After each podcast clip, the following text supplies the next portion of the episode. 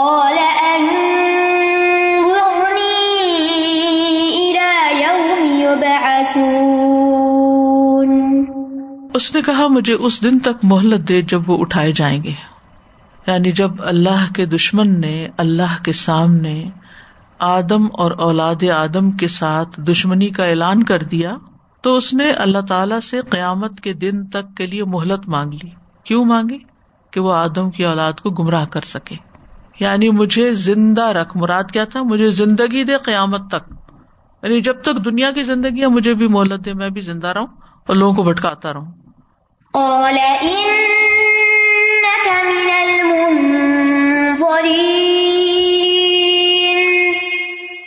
فرمایا بے شک تو مہلت دیے جانے والوں میں سے ہے۔ کالا اللہ تعالیٰ نے فرمایا کہ تجھے مہلت دی جاتی ہے۔ ایک اور جگہ پر اس کی مزید وضاحت بھی آتی ہے الا یوم الوقت المعلوم سورت الحجر میں۔ اس دن تک جس کا وقت معلوم ہے، اور یہ سور میں پہلی مرتبہ پھونک مارنے کا موقع ہے جب ساری مخلوقات کو موت واقع ہو جائے گی۔ اس آئے سے یہ بڑی اہم بات پتہ چلتی ہے کہ انسان کو کبھی دعا مانگ کر مایوس نہیں ہونا چاہیے، کیونکہ اللہ نے تو ابلیس کی بھی سن لی تھی۔ اس نے مہلت مانگی تو اللہ نے دے دی۔ تو اللہ سے مانگتے رہنا چاہیے۔ ابن اوینا کہتے ہیں، تمہارا اپنے نفس کی کوتاہیوں اور غلطیوں کو جاننا، تمہیں دعا کرنے سے نہ روک دے کہ میں تو بڑا گناگار ہوں، میری تو دعا نہیں سنی جائے گی۔ یہ کبھی نہ سوچے جتنا بھی بڑا گنا ہو جائے، واپس اللہ ہی کی طرف آئے کہ اللہ سننے والا ہے۔ امید سے مانگے، یقین سے مانگے۔ آپ دیکھیں یعقوب علیہ السلام کی زندگی پر ہم غور کرتے ہیں نا، تو جب یوسف علیہ السلام نے خواب سنایا تو انہوں نے اپنی ایک تدبیر کی۔ کہ بھائیوں کو خواب نہیں سنانا اور جب بھائیوں کے ساتھ پکنک پہ بھیجا تب ان کو بھی نصیحت کی اس کا خیال رکھنا۔ یعنی دنیاوی حد تک جو تدبیریں تھی تو کیا ہوا؟ یوسف بھی گئے اور ان کا کرتا جب آیا، پھٹا ہوا اور خون لگا ہوا، تو وہ ان کے لیے رنج و غم کا باعث بن گیا۔ اس کے بہت سالوں کے بعد جب انہوں نے معاملہ اللہ کے سپرد کر دیا، تو پھر کیا ہوا؟ یوسف بھی آ گئے اور کرتا بھی آ گیا۔ بلکہ کرتا پہلے آیا یوسف علیہ السلام بعد میں آئے۔ تو ہم اپنی کوششوں کو کافی نہ سمجھے صرف اپنی احتیاطی تدابیر کو کافی نہ سمجھے محنت کر کے، کوشش کر کے معاملہ اللہ کے حوالے کرے اور آپ دیکھیں گے کہ آپ کے دل کا بوجھ بھی ہٹ جائے گا اور اللہ تعالیٰ ذمہ داری لے لے گا۔ اور اس سے بہتر اس کام کو پورا کرنے والا کون ہے؟ بول کے کہا کرے، اللہ تعالیٰ، میں نے اپنا یہ کام، یہ معاملہ، یہ آپ کے سپرد کر دیا، آپ کے حوالے کر دیا۔ آپ اس کو ٹھیک کر دیں۔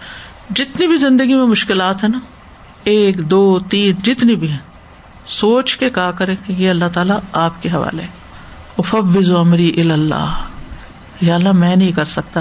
میں اپنی کوشش تدبیر کروں گا، لیکن وہ کافی نہیں ہے۔ جب تک تیرا عزن نہ ہو۔ اور جب آپ اللہ کے حوالے کر دیں گے نا، اللہ تعالیٰ آپ کے دل کو بھی ٹھنڈا کر دے گا اور آپ کے اندر ایک امید کی کرن پھوٹ پڑے گی کہ اب کام ہو جائے گا۔ کیونکہ اللہ نے کرنا ہے نا، تو اللہ تو کرے گا۔ قال فبما أغويتني لأقعدن لهم صراطك المستقيم اس نے کہا بس بوجہ اس کے کہ جو تو نے مجھے گمراہ کیا، تو میں بھی انہیں گمراہ کرنے کے لیے ضرور تیرے سیدھے راستے پر بیٹھوں گا۔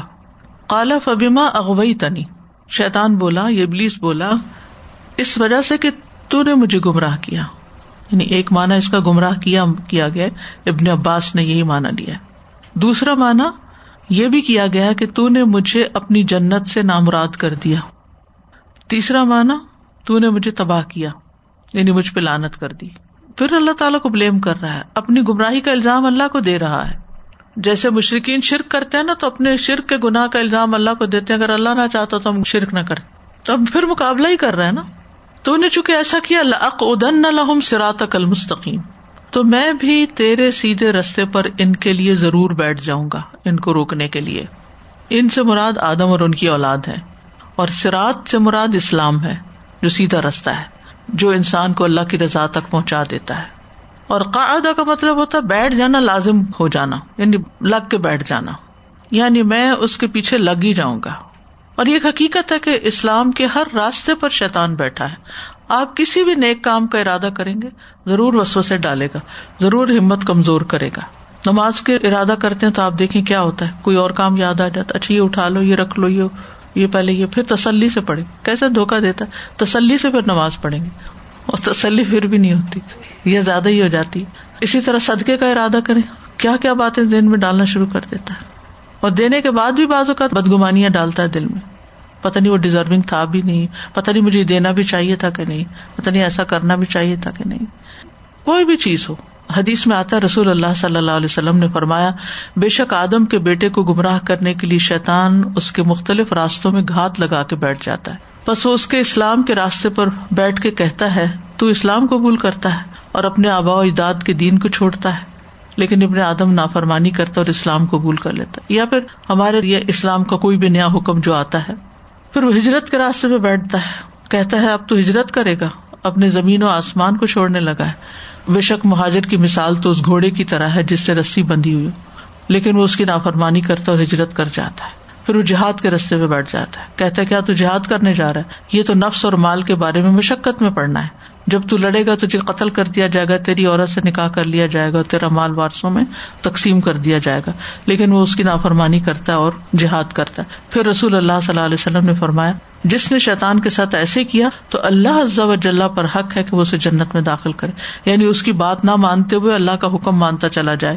اور جو قتل کر دیا گیا یعنی آخری چیز جان ہی دینی ہوتی ہے نا، جس کی اللہ کے رستے میں جان ہی چلی گئی تو اللہ پہ حق ہے کہ پھر اس کو ضرور جنت میں داخل کرے۔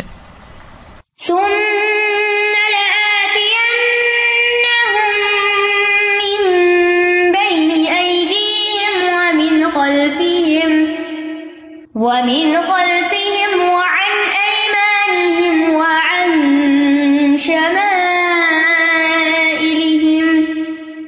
ولا تجد أكثرهم شاكرين میں ضرور ان کے پاس ان کے سامنے سے اور ان کے پیچھے سے اور ان کے دائیں سے اور ان کے بائیں سے آؤں گا اور تو ان کی اکثریت کو شکر گزار نہ پائے گا یعنی ہر طرف سے ان کو گھیروں گا، حق سے روکوں گا، باطل کو خوبصورت بنا دوں گا، دنیا میں رغبت دلاؤں گا، آخرت بلوا دوں گا شکو کو شبہات دل میں ڈالوں گا اور نعمتوں کے بارے میں تو یہ نا ہی ہو جائیں گے۔ اب یہ جو پارٹ ہے نا سم ملا آتی ان ممبئی نے و من خلف ہم و انمان ہم ان شمائل اس آیت کے علماء نے چھ معنی کیے۔ پہلا مانا یعنی ان کو، ان کی آخرت کے بارے میں شکو کو شبہات ڈالوں گا۔ ممبئی نے عیدی فیوچر یعنی آخرت۔ کہ کوئی قبروں سے نہیں اٹھائے جاؤ گے اور نہ ہی جنت ہے، نہ جہنم ہے۔ اور بن خلف ہم مراد ہے دنیا کے معاملات کی طرف سے آنا۔ دنیا ان کے لیے خوبصورت بنائے گا اور دنیا کی طرف کھینچے گا۔ انمان ہم نیکیوں کی طرف سے آنا۔ نیکیوں کے بارے میں سست کرتا ہے۔ ان شما علم اور نافرمانیوں کو، برائیوں کو مزین کرتا ہے۔ ان کی طرف دعوت دیتا ہے۔ دوسرا مانا ممبئی نے یعنی ان کی دنیا کی طرف سے سامنے دنیا ہے۔ من خلف ہم ان کی آخرت کی طرف سے، ان کو مشکوک کروں گا۔ انمان حق کے بارے میں شکوک و شبار ڈالوں گا۔ اور ان شمائل باطل میں ترغیب دوں گا۔ تیسرا مانا ممبئی نیائی دی ہم و انمان جہاں سے وہ دیکھ سکتے ہوں گے، وہاں سے آؤں گا۔ وہ من خلف ہم ان شمائل جہاں سے وہ نہیں دیکھ سکتے ہوں گے، وہاں سے آؤں گا۔ یہ دونوں طرح سے۔ چوتھا مانا اس نے وہ تمام سمتیں مراد لی جن جہتوں سے انسانوں کے خلاف چال چلنا ممکن ہوتا ہے۔ اوپر اور نیچے کی سمت کا ذکر نہیں کیا گیا، کیونکہ اوپر سے اللہ کی رحمت اس کو روک دیتی ہے، اور نیچے آنے سے وہ بھاگتا ہے یعنی نیچے نہیں آنا چاہتا انسان کے۔ پہلے ہی اس نے کہا تھا خیروں میں ابن تیمیہ کہتے ہیں، اس نے یہ نہیں کہا کہ میں ان کے اوپر سے بھی آؤں گا، کیونکہ اسے علم ہے کہ ان کے اوپر اللہ ہے۔ پانچواں مانا ممبئی نے ہم کا مانا ہے کہ ان کی جو عمریں باقی رہ گئی ہیں یعنی جو آگے ابھی کچھ سال رہتے ہیں زندگی کے، اس میں وہ اللہ کی اطاعت نہیں کریں گے۔ اور وہ من خلف ہم جتنی عمریں گزر گئی ہیں، ان میں کی گئی کسی نافرمانی سے توبہ نہیں کریں گے۔ انمان ہم ان کے غنا کی طرف سے آؤں گا۔ اور وہ اپنے مال کو کسی ایسے کام میں خرچ نہیں کریں گے جس کی قدر کی جائے یعنی مال ضائع کراؤں گا۔ شمائل ہم محتاجی اور فکر کی طرف سے آؤں گا، اور پھر کسی حرام کام سے وہ نہیں رکیں گے۔ اور چھٹا مانا ممبئی نیائی دی ہم ان کی آرزو کو بڑھاؤں گا، اور من خلف ہم ان کی جہالت کو ان پہ نافذ کر دوں گا۔ انمان ہم جو ان کے لیے آسان ہوگا، اس طرف سے آؤں گا۔ وہ ان شمائل جو کام ان کے لیے مشکل ہوگا، اس کی طرف سے آؤں گا۔ بہرحال یہ ساری چیزیں کوئی کنٹرڈکشن نہیں ہے، یہ سبھی کچھ کر رہا ہے شیتان تو شیتان ہر طرف سے آنے کی کوشش کرتا ہے، لیکن جو اللہ کے بندے ہوتے ہیں، وہ پھر اللہ کی حفاظت میں ہوتے ہیں۔ شیطان کا ان پہ بار نہیں چلتا۔ ابن کئیم کہتے ہیں، جہاں تک میرے پیچھے سے آنے کا مطلب ہے، تو وہ یہ ہے کہ وہ مجھے ان کے ضائع ہونے کے بارے میں ڈراتا ہے، جن کو میں مرنے کے بعد پیچھے چھوڑ جاؤں گا یعنی بچوں کے بارے میں۔ تو میں یہ آیت پڑھ لیتا ہوں۔ وما مندا بت ان فل اردی اللہ اللہ رسکو یعنی انسان سوچتا میں مر گیا تو میرے بچے کہاں سے کھائیں گے؟ ان کو خیال کون کرے گا؟ گویا وہ سمجھتا میں ہی رازق کو نوز بلّہ رازق اللہ ہے۔ وہ کہتے ہیں، جب میری دائیں طرف سے آتا ہے، تو وہ عورتوں کی طرف سے آتا ہے۔ تو میں یہ آیت پڑھ لیتا ہوں۔ وہ لا کے بت المتقین کو مجھے تقوا اختیار کرنا ہے۔ جب وہ میری بائیں طرف سے آتا ہے، جو خواہشات ہیں تو میں یہ پڑھتا ہوں وہی لبئی نہ ہوں وبئی نہ معیشتا ہوں اور جو وہ خواہش کرتے ہیں، ان کے درمیان رکاوٹ ڈال دی گئی۔ یعنی یہ آیت پڑھ لیتا ہوں نا تاکہ اللہ رکاوٹ ڈال دے۔ ابن کئیم کہتے ہیں کہ انسان چار ہی راستوں پہ چلتا ہے۔ سامنے، پیچھے، آگے، دائیں بائیں۔ یہ چوراہے پہ ہی چار سڑکیں ہوتی انسان ان راستوں میں سے جس بھی راستے کی طرف چلے گا، وہ شیتان کو پائے گا کہ اس کے لیے گھات میں ہے۔ جدھر مرضی سے جاؤ، وہ ہے وہیں کڑا بس اگر وہ نیکی کے راستے پر چلے گا تو وہ نیکی کے راستے پر شیتان کو پائے گا، جو اس کو نیکی کے راستے سے روکے گا اور اس کو کاٹ دے گا یا رکاوٹ بنے گا ہرڈل ڈالے گا اور اس کو سست کر دے گا اور اس کے کام میں ڈیلیز کرے گا، تاخیر کرے گا انسان کام، وقت پہ نہیں کرے گا۔ اور اگر وہ نافرمانی کے راستے پہ چلے گا تو شیطان اس کو مزید انکریج کرے گا، اکسائے گا، اس کی خدمت کرے گا، اس کا مددگار بنے گا، اس کو مزید آرزویں اور خواہشات دلائے گا، اس کو شوق دلائے گا۔ اور کرو اور کرو۔ تو ہمیں اپنی چاروں طرف سے حفاظت کے لیے اللہ سے دعا کرنی چاہیے۔ کون سی دعا ہے اللہ معنی اصل کلافیت فی دنیا والا اللہ معنی اصل کلاف ولافیت فی دینی و دنیا و اہلی و مالی۔ اللہ مستر اوراتی و عامر روعاتی اللہ محفظنی من بینی یدیہ و من خلفی و ایمینی و ان شمالی۔ و من فوقی و اعوذ بعظمت کا نقطہ من تحتی پھر کہنے لگا، ولا تجد اکثر ہم شاکرین اور تم ان کی اکثریت کو شاکر نہیں پاؤ گے۔ یہ اس کو کیسے پتا چلا کہ یہ شکر گزار نہیں ہوں گے؟ ایک کال یہ کہ اس نے گمان کیا تھا اور کوشش بھی اس کی ہے کہ شکر نہ کرنے پائے انسان۔ قرآن مجید میں آتا بلا قصدق علیہ ابلیس نہ ہو فتب اللہ فریق من المومنین اور یقیناً ابلیس نے ان پر اپنا گمان سچ کر دکھایا بس مومنوں کے ایک گروہ کے سوا سب نے اس کی پیروی کی۔ حالانکہ اس کا ان پہ کوئی زور نہیں تھا۔ تو شکر گزاری کی صفت کو خاص کرنے کی وجہ یہ ہے کہ جو شکر گزار ہوتا ہے وہی سیدھے رستے پہ چلتا ہے، وہی اللہ کی بات شوق سے مانتا ہے۔ جو اللہ سے ناراض ہوتا ہے وہ تو نماز بھی چھوڑ دیتا ہے۔ اور یہاں پر یہ بھی ہے کہ انسانوں کی اکثریت شیطان کی پیروکار ہے۔ ہاں مخلص بندوں پر اس کا زور نہیں۔ اللہ عباد کا منہم المخلسی تو عیسائی سے یہ پتا چلتا ہے کہ شیطان جتنا چاہے بہکائے، لیکن اگر شکر گزار رہے گا انسان، نعمتوں کو یاد رکھے گا، اللہ کی اطاعت کرے گا، تو پھر شیطان کا اس پہ باہر نہیں چلے گا۔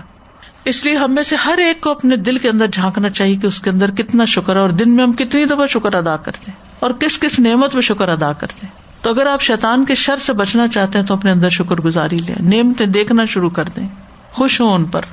اور سب سے بڑا شکر گزاری کا ذریعہ کیا ہے کہ انسان اللہ اور اس کے رسول کی اطاعت کرے۔ تو بہرحال شیطان جو ہے مخلوق کو گمراہ کرنے کے لیے طرح طرح کے طریقے اور حربے استعمال کرتا ہے۔ اور اس نے اللہ کے جلال کی قسم کھا کے بندوں کو گمراہ کرنے کا ارادہ بتایا تھا اللہ تعالیٰ کو۔ حدیث میں آتا ہے، ابلیس نے اپنے رب و جلح سے کہا، مجھے تیری عزت اور جلال کی قسم، میں بنی آدم کو اس وقت تک گمراہ کرتا رہوں گا جب تک ان کے جسم میں روحیں رہیں گی۔ یعنی زندہ رہیں گے۔ تو اس کو اس کے رب و جلح نے فرمایا، مجھے بھی اپنی عزت اور جلال کی قسم، جب تک وہ مجھ سے معافی مانگتے رہیں گے، میں معاف کرتا رہوں گا۔ شیطان کا ایک ہی ہدف ہے اور وہ بندوں کو بہکانا۔ ہمارے تو کئی کام ہے اس کا ایک ہی کام ہے۔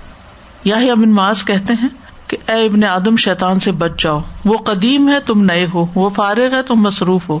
اس کا صرف ایک مقصد ہے کہ وہ تمہیں تباہ کر دے اور تمہارے کئی مقاصد ہیں۔ شیطان تمہیں دیکھ سکتا تم اسے دیکھ نہیں سکتے۔ تم اسے بھول جاتے وہ نہیں تمہیں بھولتا۔ تمہارا نفس اس کا مددگار ہے۔ اس کے نفس کی طرف سے تمہارا کوئی مددگار نہیں۔ تو مشکل ہے نا ایسے دشمن سے بچنا۔ پھر شیطان مختلف طریقے سے انسان کو گمراہ کرتا ہے۔ سب سے پہلے عقیدے میں خرابی ڈالتا ہے۔ اللہ، شک پیدا کرتا ہے اور شرک والے کام کرواتا ہے۔ جب وہ دیکھتا کہ بندہ نہیں ماننے والا، پھر وہ نافرمانیاں کرواتا ہے۔ جب اس پہ بھی نہیں قابو پاتا تو نیکیوں سے روک لیتا ہے۔ جب وہ اس پہ بھی قابو نہیں پاتا تو نیکی میں ریاکاری ڈال دیتا ہے، دکھاوا ڈال دیتا ہے۔ اگر ریاکاری سے بھی انسان بچ جاتا تو دل میں خود پسندی ڈال دیتا ہے کہ تم تو بہت اچھے کام کرتے ہو۔ اور اس کو اپنا عمل بڑا کر کے دکھاتا ہے۔ اور پھر یہ کہ دل میں حسد کینا غصہ، غم، یہ چیزیں پیدا کیے رکھتا ہے تاکہ انسان کوئی اچھا کام نہ کر سکے۔ اور پھر اپنے لشکر بھیجتا ہے اس شخص پہ۔ یعنی پوری فوجیں بھیج دیتا ہے اس کے پیچھے۔ قال اخرج منها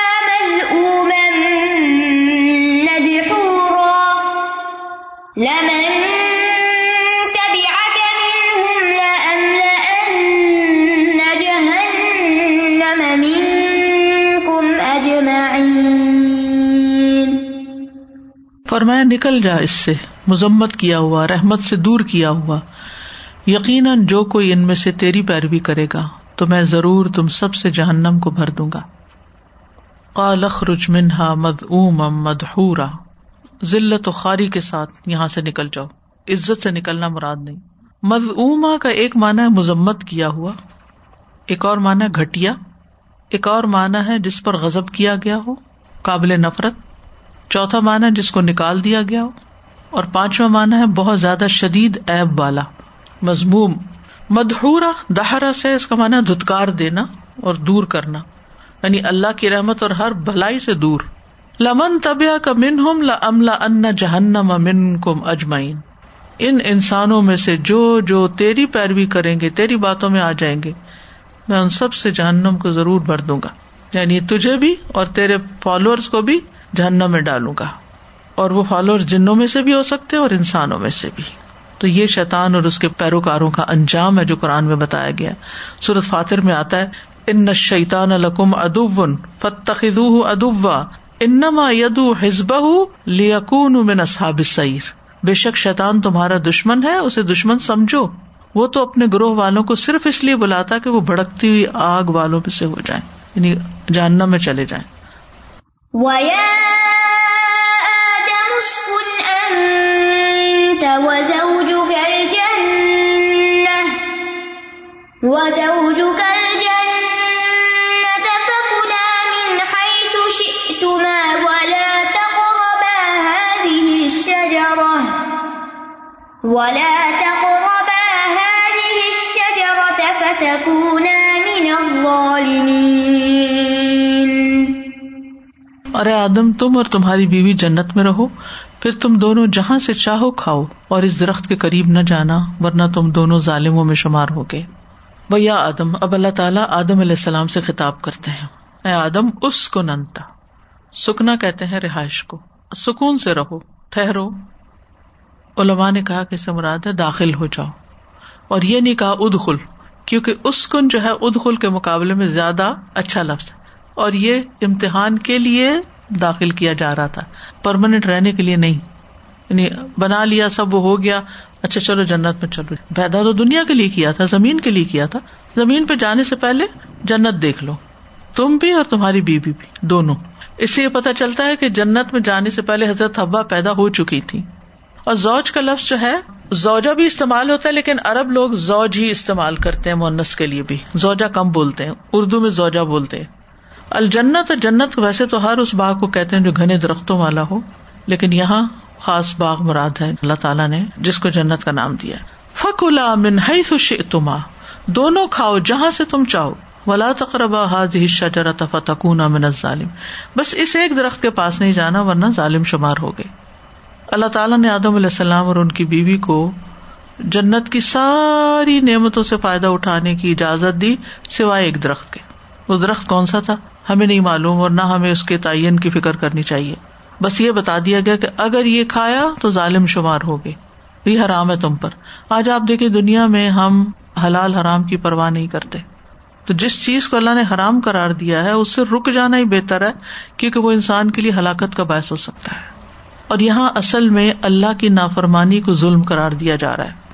یعنی ضروری نہیں کہ وہ جو چیز تھی کھانے والی، وہی کچھ آرام تھی۔ نہیں، جو حکم تھا، وہ اصل چیز تھی۔ جیسے ایک حکم ابلیس کو ملا اور یہاں ایک حکم اب آدم کو مل علیہ السلام۔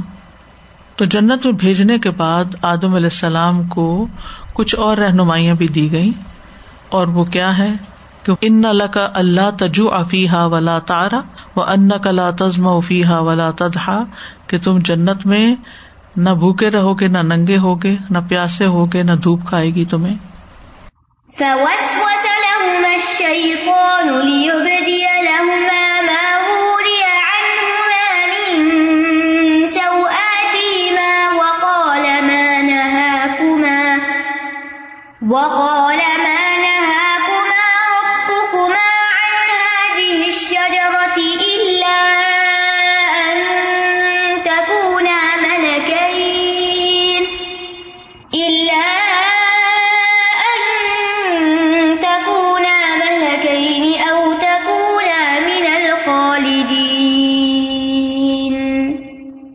بس شیطان نے ان دونوں کے لیے وسوسہ ڈالا تاکہ وہ ان کی شرم گاہیں ان کے لیے ظاہر کر دے، جو ان سے چھپائی گئی تھی اور کہنے لگا، تمہارے رب نے تمہیں اس درخت سے اس لیے روکا کہ کہیں تم دونوں فرشتے نہ ہو جاؤ یا ہمیشہ رہنے والوں میں سے نہ ہو جاؤ۔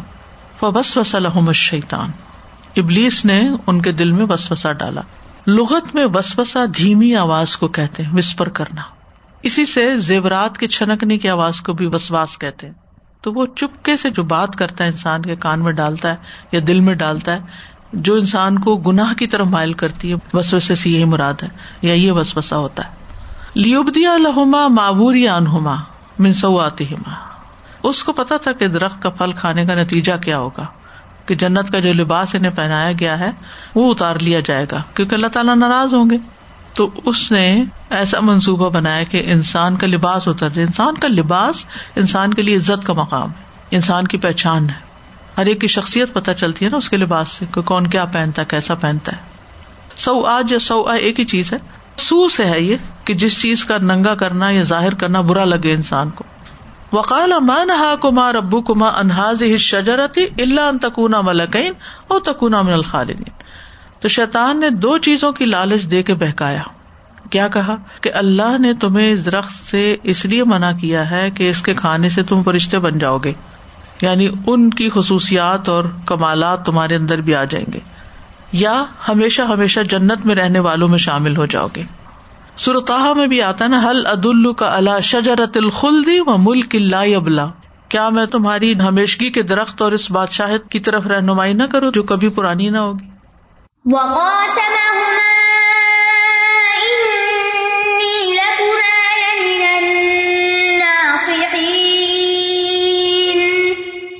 اور اس نے ان دونوں سے قسمیں کھائی کہ بے شک میں تمہارے لیے یقیناً خیر خواہوں میں سے ہوں۔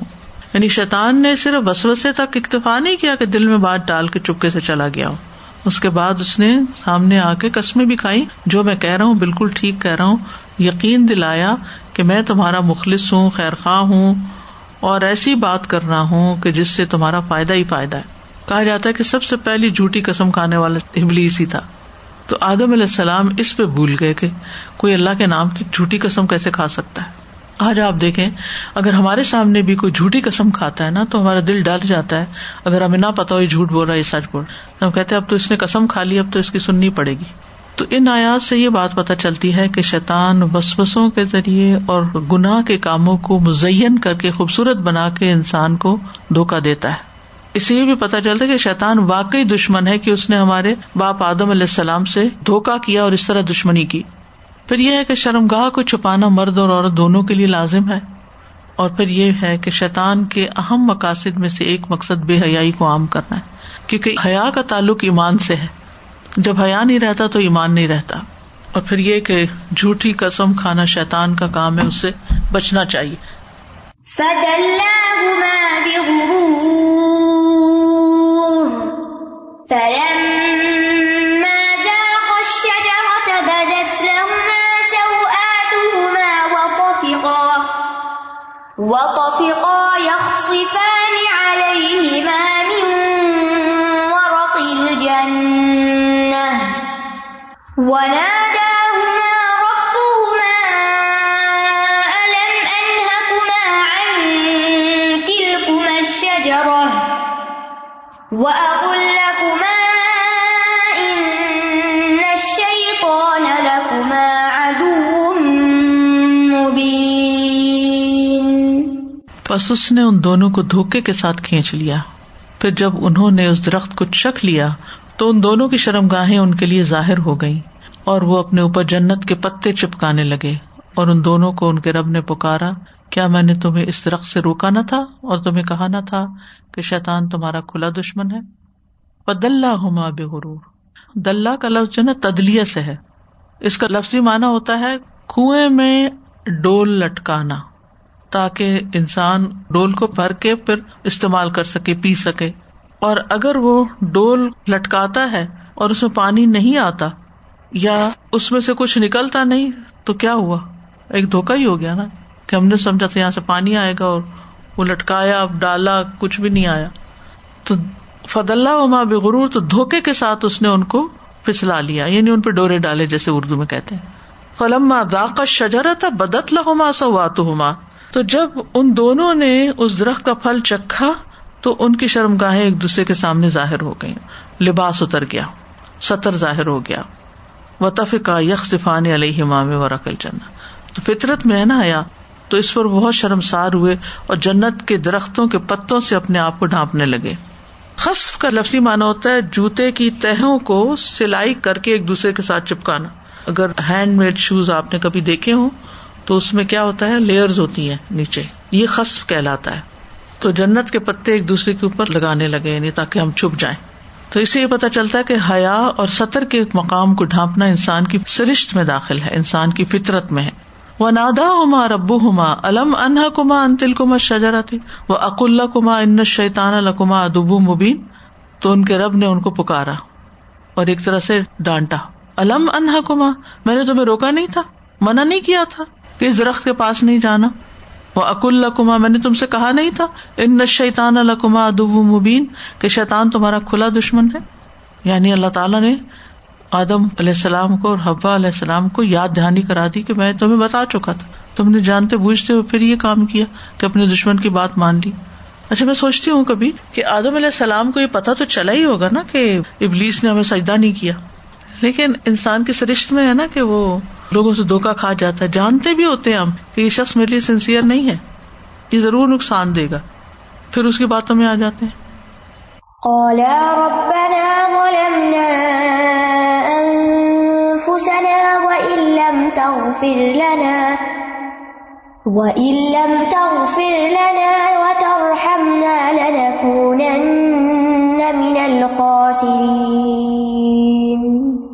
دونوں پکار اٹھے۔ اے ہمارے رب، ہم نے اپنی جانوں پر ظلم کیا، اور اگر تو نے ہمیں نہ بخشا اور ہم پر رحم نہ کیا، تو ضرور ہم خسارا پانے والوں میں سے ہو جائیں گے۔ دونوں نے اعتراف کر لیا کہ درخت کا پھل کھا کر ہم نے اپنے اوپر ہی ظلم کیا ہے۔ تو اگر تون معاف نہیں کیا، تو ہمیں دنیا اور آخرت کا نقصان ہی نقصان ہوگا۔ تو یہی وہ کلمات تھے جو آدم علیہ السلام نے اپنے رب سے سیکھے۔ اور پھر ان کے ساتھ دعا کی، تو ان کی توبہ قبول ہو گئی۔ اللہ تعالیٰ نے آدم علیہ السلام کی دعا بھی سن لی۔ مصورت البکرا میں آتا نا فتح کا آدم امر ربی ہی کلمات فتح علیہ ان طباب الرحیم وہ علم تخر لنا و ترہم نہ لنا کون من الخاصرین تو انہوں نے اللہ سے بخش بھی مانگی اور رحمت بھی مانگی۔ مغفرت یہ کہ اللہ ہمارے گناہ کو ڈھانپ دے، تکلیف دور کر دے اور رحمت کیا ہے؟ خیر و برکت اتار دے۔ تو ان آیا سے پتہ چلتا ہے کہ شیطان یا ابلیس اور آدم میں کیا فرق تھا۔ ابلیس نے اللہ کی نافرمانی جان بوجھ کے کی تھی۔ اور اس پہ اڑ گیا تھا، جبکہ آدم علیہ السلام سے بھول ہوئی تھی اور وہ جھک گئے، واپس توبہ کر لی، اعتراف کر لیا۔ ابلیس نے اپنی نافرمانی کا الزام اللہ تعالیٰ کو دیا تھا۔ اور آدم علیہ السلام نے کیا کہا؟ ہمارا قصور ہے، یہ واقعی ہمارا قصور تھا۔ ربنا ظلم نہ انفسنا۔ ابلیس ان جرائم کی وجہ سے اللہ کی بارگاہ سے دور ہو گیا۔ آدم علیہ السلام اپنی غلطی کا اعتراف کر کے واپس اللہ کی نگاہ میں معزز ہو گئے۔ انہیں پھر نبوت بھی عطا ہوئی۔ انہیں دوبارہ چن لیا اللہ نے۔ وہ اصا آدم رب فغوا فمش تباہ ربو فتابا علیہ وحدا صورت میں آتا ہے۔ اور آدم نے اپنے رب کی نافرمانی کی تو وہ بٹک گیا۔ پھر اس کے رب نے اسے چن لیا۔ بس اس پر مہربان ہوا اور اس کی رہنمائی کی۔ تو ہمیں آدم علیہ السلام کے راستے پہ چلنا ہے غلطی ہونے پر، نہ کہ ابلیس کے راستے پر، جو اپنے گناہ پیڑا بھی رہتا ہے اور پھر تقدیر کا بہانا بھی کرتا ہے۔ قال اهبطوا بعضكم لبعض عدو ولكم في الأرض مستقر ومتاع إلى حين. فرمایا، اتر جاؤ، بعض تمہارے بعض کے دشمن ہیں اور تمہارے لیے زمین میں ایک جائے قرار ہے اور ایک وقت تک فائدہ اٹھانا ہے۔ اہ بتو اس سے مراد آدم ہوا اور ابلیس، سبھی، سب چلے جاؤ۔ بازم لبازن آدم علیہ السلام اور ان کی جو اولاد ہے، ابلیس اور اس کی ضروریت کے لیے دشمن ہے اور وائس ورسا یعنی دونوں ایک دوسرے کے دشمن ہے اس کا یوں بھی ترجمہ کر تم ایک دوسرے کے دشمن۔ اور پھر یہ کہ شیطان کی دشمنی تو بہت ہی واضح ہے اور وہ اپنا آپ دکھا بھی چکا ہے۔ تو دشمن جو ہوتا ہے، وہ ہر طریقے سے نقصان پہنچانے کی کوشش کرتا ہے۔ اور انسان کو خیر سے محروم کرتا ہے۔ ولا کم فل ارد مستقر و متاؤ لاہین اور تمہارے لیے زمین میں ٹھکانا ہے اور ایک وقت تک فائدہ اٹھانا ہے۔ یعنی تم زمین میں ہمیشہ کے لیے نہیں جا رہے، امتحان کے لیے کچھ عرصے کے لیے جا رہے ہو۔ دنیا عرضی مقام میں، رہنے کی جگہ آخرت ہی ہے۔ رسول اللہ صلی اللہ علیہ وسلم نے فرمایا، تم جانتے ہو کہ ہمیں اللہ کی طرف لوٹنا ہے، پھر جنت کی طرف یا جہنم کی طرف جانا ہے۔ وہ ایسی اقامت گاہ ہے کہ وہاں سے روانگی نہیں ہوگی۔ وہ ایسی ہمیشگی ہے جس میں موت نہیں آئے گی۔ وہاں ایسے جسم ہوں گے جو مرنے والے نہیں۔ اور زمین کا انجام کیا ہے؟ وہ قرآن مجید میں صورت القاف میں آتا ہے۔ ان نا جال نامہ الردی زینت اللہ لنبلوا ہم ائم آسن و ملا و انا لجا نما علیہ سعید جروزا بس ختم ہو جائے گی۔ جو کچھ زمین پہ ہے، اسے ہم نے اس کی زینت بنا دی ہے یعنی زمین کی تاکہ ہم انہیں آزمائے کہ ان میں سے اچھے عمل کون کرتا ہے۔ اور زمین پہ جو کچھ ہے اسے ہم ایک چٹیل میدان بنا دینے والے ہیں۔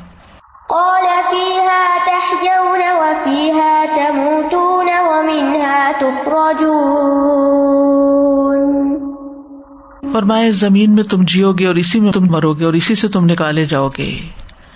یعنی یہاں اللہ کی وہ زمین مراد ہے جہاں ان کو اتارا گیا۔ یعنی وہی زمین جس پہ انسان زندگی گزارتا ہے۔ اسی میں مر کے جاؤ گے اور اس میں سے نکالے جاؤ گے یعنی قبروں سے نکل کے حشر نشر کی طرف جاؤ گے۔ تو ان آیا سے پتہ چلتا ہے کہ اللہ تعالیٰ نے آدم علیہ السلام کو جو کلمات سکھائے یعنی پچھلی کچھ آیتوں کو اکٹھا دیکھ رہی ہوں، تو ان کے ذریعے اللہ تعالیٰ نے ان کی توبہ قبول کی۔ پھر یہ ہے کہ گناہوں کی ایک نحوست ہوتی ہے، اس کا نقصان ہوتا ہے، جو اس واقعے سے ہمیں پتہ چلتا ہے۔ آدم علیہ السلام کو اللہ نے شرف اور عزت بخشی تھی، لیکن اس عزت نے فائدہ نہیں دیا جب نافرمانی کی۔ تو کبھی یہ نہیں سوچنا چاہیے کہ اللہ تعالیٰ نے آج ہم پر انعام اکرام کیے ہیں اور ہمیں اچھی زندگی بسر کرنے کی توفیق دے تو ہم غافل ہو جائیں۔ نہیں، شیطان پیچھے ہے انسان کے۔ مرتے دم تک بے فکر نہیں ہونا چاہیے۔ پھر یہاں سے بھی پتا چلتا ہے کہ خود پسندی جو ہے، وہ انسان کو تباہ کر دیتی ہے۔ ابلیس کو بھی اسی نے تباہ کیا تھا۔ آدم علیہ السلام کو ان کے اعتراف گناہ نے پار کر دیا۔ اور پھر یہ ہے کہ اللہ تعالیٰ سے کتنی خوبصورت انداز میں دعا مانگی۔ سب سے پہلے اپنی غلطی کا اعتراف، ربنا ظلم نہ انفسنا۔ پھر یہ نہیں کہا کہ ہمیں بخش دے، کہا وہ علم تک پھر لانا ترہم اگر تو نے نہیں بخشا، پھر ہم کہاں جائیں گے؟ پھر ہمارا تو کچھ بنے گا ہی نہیں، کچھ رہے گا ہی نہیں ہمارے پاس۔ ہم تو نقصان ہی اٹھائیں گے۔ بہت ادب کے ساتھ دعا مانگی ہے۔ بہرحال یہ ایک بہت ہی اہم واقعہ ہے جس کو آج ہم نے پڑھا ہے۔ بہت سی چیزیں ہیں اس میں۔ لیکن جو اہم سمجھنے کا نقطہ ہے وہ یہ کہ ہم سب ایک امتحان سے گزر رہے ہیں۔ اور اس امتحان میں جو بڑا امتحان ہے وہ ہے ہمارا شیطان سے دھوکا کھانا۔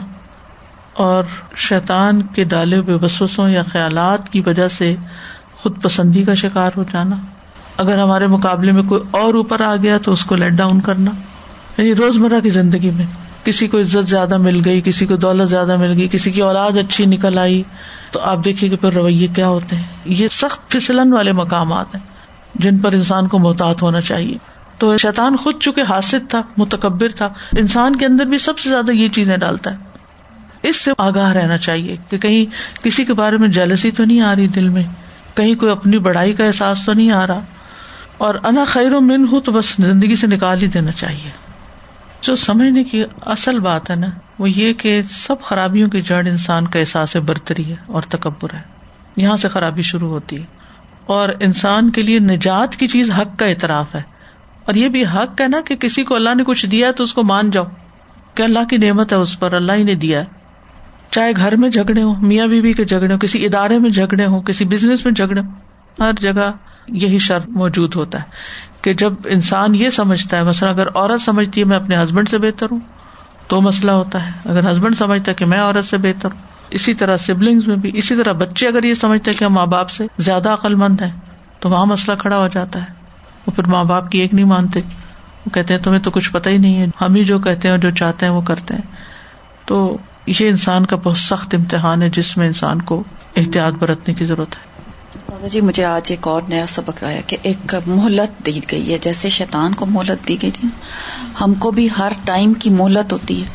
ایک وقت تک ہوتا ہے جب ہمیں ماں باپ نصیب ہوتے ہیں ان کی خدمت نصیب ہوتی ہے۔ پھر ایک وقت ہوتا ہے جو شادی شدہ زندگی ہوتی ہے اس میں آپ شروع میں کیسے رہتے ہیں بعد میں کیسے رہتے ہیں؟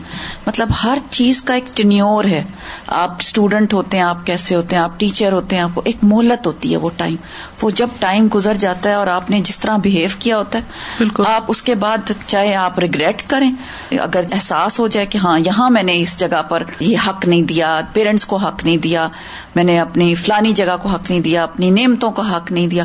تو ایک وہ ٹائم آتا ہے کہ جب آپ ریگریٹ کرتے جب قرآن پڑھنا شروع کیا میں نے تو سب سے پہلے یہی باتیں جو تھیں وہ میرے مائنڈ میں آئی کہ کہاں کہاں میں نے حق تلفی کی اور کہاں میں نے اپنے آپ کو درست کرنے کی کوشش کی۔ تو وہ ایک مہلت ہے۔